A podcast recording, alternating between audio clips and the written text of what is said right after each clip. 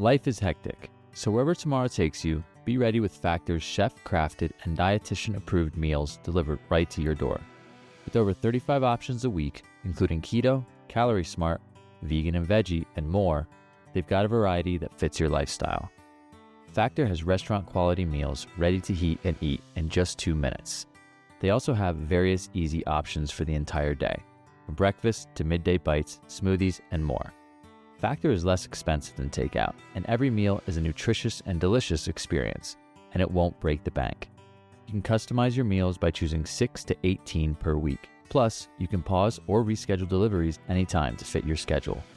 Factor meals are 100% hassle-free, giving you more time for what matters. Head to factormeals.com slash otherside50 and use the code otherside50 to get 50% off. That's code otherside50 at factormeals.com for 50% off your delicious hassle-free meals.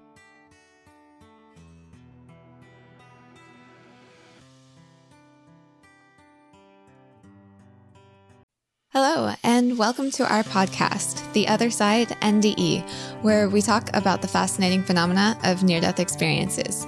These are more than just close calls, these are firsthand accounts of what people experienced dying, leaving the body, exploring another realm, and then returning to their body in order to share that experience with you. Every person that we interview, and many of us listeners, believe these accounts to be undeniably true experiences people had on the other side.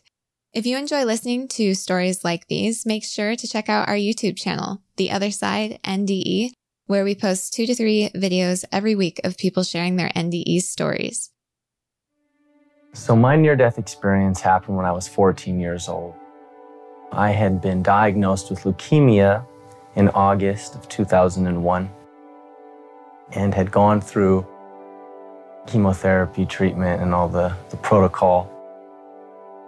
I had finally gotten out of the hospital after a, a long stay because of complications in October, and my spine had collapsed. So the vertebrae in my in my lumbar spine had actually compressed, and, and I was having a lot of back pain. So the morning of my near-death experience, I'd gone and got a blood draw just to see what my blood counts were doing.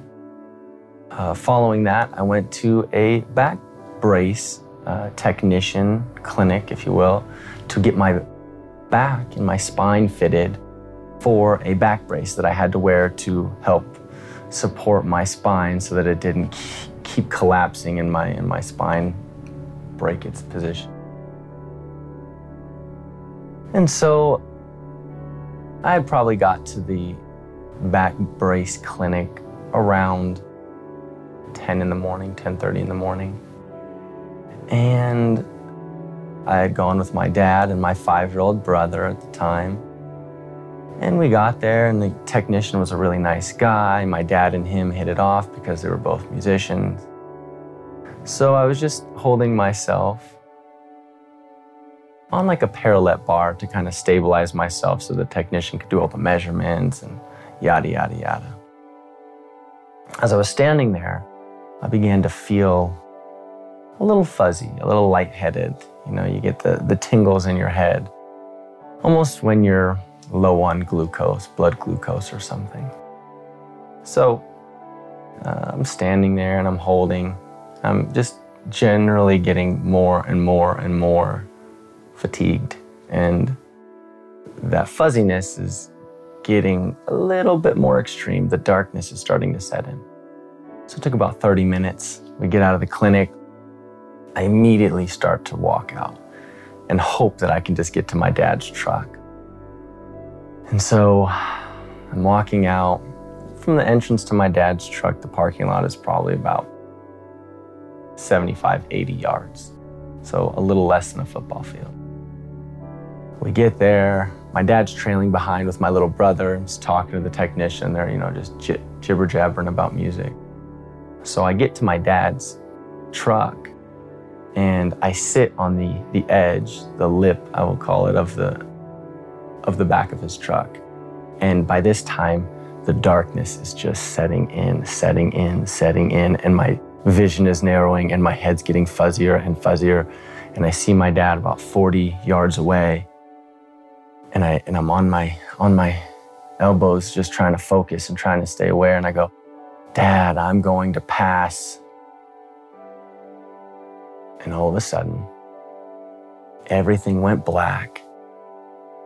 And I opened my eyes and I was in this tunnel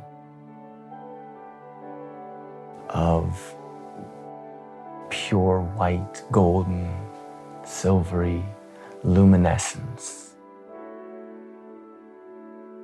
And every time I think about this and every time I, I share this story, it feels as if I'm back there. But I had this sense of overwhelming peace and joy and just pure love. And it just sounds so cliche every, every single time I tell this story. But that's what it was. And it was almost as if this, this light, if you will, was like a, this energy was just moving around and through you, through me, as me. And it was just, there's no words. And so, you know, I, am kind of just look, almost looking around, if you will, and just seeing this beautiful, like this just penetrating joy and peace around and through me, going, ah, oh, I can take a breath. You know, I'd been dealing with cancer treatment for the last three months before that, so I just needed a respite. And I looked in front of me finally, and there was this black shadowy figure. And in a trench coat. And I immediately thought to myself, that's Grandpa Joe, my dad's dad. And I couldn't see his face, or at least my mind won't let me remember his face. But I instantly know, like, knew that, oh, that's Grandpa Joe. And unfortunately, I can't remember the conversation that we had because we did have something. However, this inaudible conversation that we were having, there was no words spoken. It was just almost telepathic, if you will. But I remember my Grandpa Joe reminding me that everything was going to be okay, that I just had to keep going, that I was going to be okay, that I was going to make it through the cancer treatment, and I was going to be okay. And so, what seemed like, I don't know, 10 years, just kind of existing together, just being there having some other conversation that hopefully soon I'll remember. I wasn't really given a choice to stay. It just seemed as if this tunnel that I was existing in was just a temporary experience and that I was being reminded that everything was going to be okay and that I just needed to keep moving. And so after engaging with my grandpa inaudibly, we were just staring at each other, and then all of a sudden, I got sucked back. Just a like a, and I it was almost like I moved through this black vortex, just just sucked right out. And all of a sudden I could feel I was back in my body. And I heard my dad, Zach, Zach, Zach, Zach, are you okay? Zach, Zach, wake up. And then I heard another voice. Is he, is he okay? Do you need me to call the ambulance? Do you need me to call 911? Is, is, is, do, do you need me to do anything? And almost as if my nervous system, my, you know, my me, the greater me, the soul me, had re-inhabited my body, but my nervous system wasn't online. So I was, just felt numb, like I was there, but I couldn't move. But somehow I was able to say, it's okay. I just can't move, but I'm okay. And then slowly within the next 30, 30 to 60 seconds, I started feeling the tingles come back. So my nervous system started to wake up and I got the tingles. Finally, I open my eyes and you know, I look up and there's my dad terrified to death. And my little five year old brother just like looking down at me. like, I feel so bad for them. But, and then this other gentleman who I guess was just someone across the street, wasn't even the technician, just saw me fall. And uh, miraculously, my dad, thank goodness for his athleticism, had ran from this 40 yard distance, 30, 40 yard distance from the sidewalk to, to his truck and caught me before I even hit my head. So I didn't have any, you know, bumps and bruises. And he took me. So we got in the car, and uh, you know, I didn't really know what to make of this whole experience. I was 14 at the time, so I'm in my head thinking, ah, what did I, what did I just experience? You know, I'm so ra- hyper rational at that age. Um, but he took me to McDonald's, the best place ever to have a post pass out meal. But then, uh, you know, a few days, a week later, I just felt like I needed to tell my dad. And I said, you know, dad, I, uh, when I passed out, I was in this tunnel of white light, of like this beautiful white light. And I had a conversation with Grandpa Joe and my dad's, you know, first reaction was, was oh my God, you know, are, are, you okay? Are you, are you, like, did he tell you anything? Like, are you gonna die? You know, like that kind of, you know, I can only imagine a kid going through, a kid with leukemia and you're just trying to protect him. So I said, no, no, he, he said that everything was gonna be okay. Like I was gonna be all right and I was gonna make it. I just had to keep going. And, and so that passed, time passed, you know, I kind of, it was in the back of my mind, but it was never really that tangible. I still kind of hyper rationalized, like, oh, it's just some, uh, I just had a kind of a weird experience in my own mind and hallucinated. And then a few months later, uh, my dad goes, hey, check out this picture of Grandpa Joe. And it was my grandpa. And sure as could be, he was wearing a trench coat at the exact same length as him when I saw him in the tunnel. And so that was my experience. And that opened a lot of gateways and doors to my to later out of body experiences during during meditation, things like that.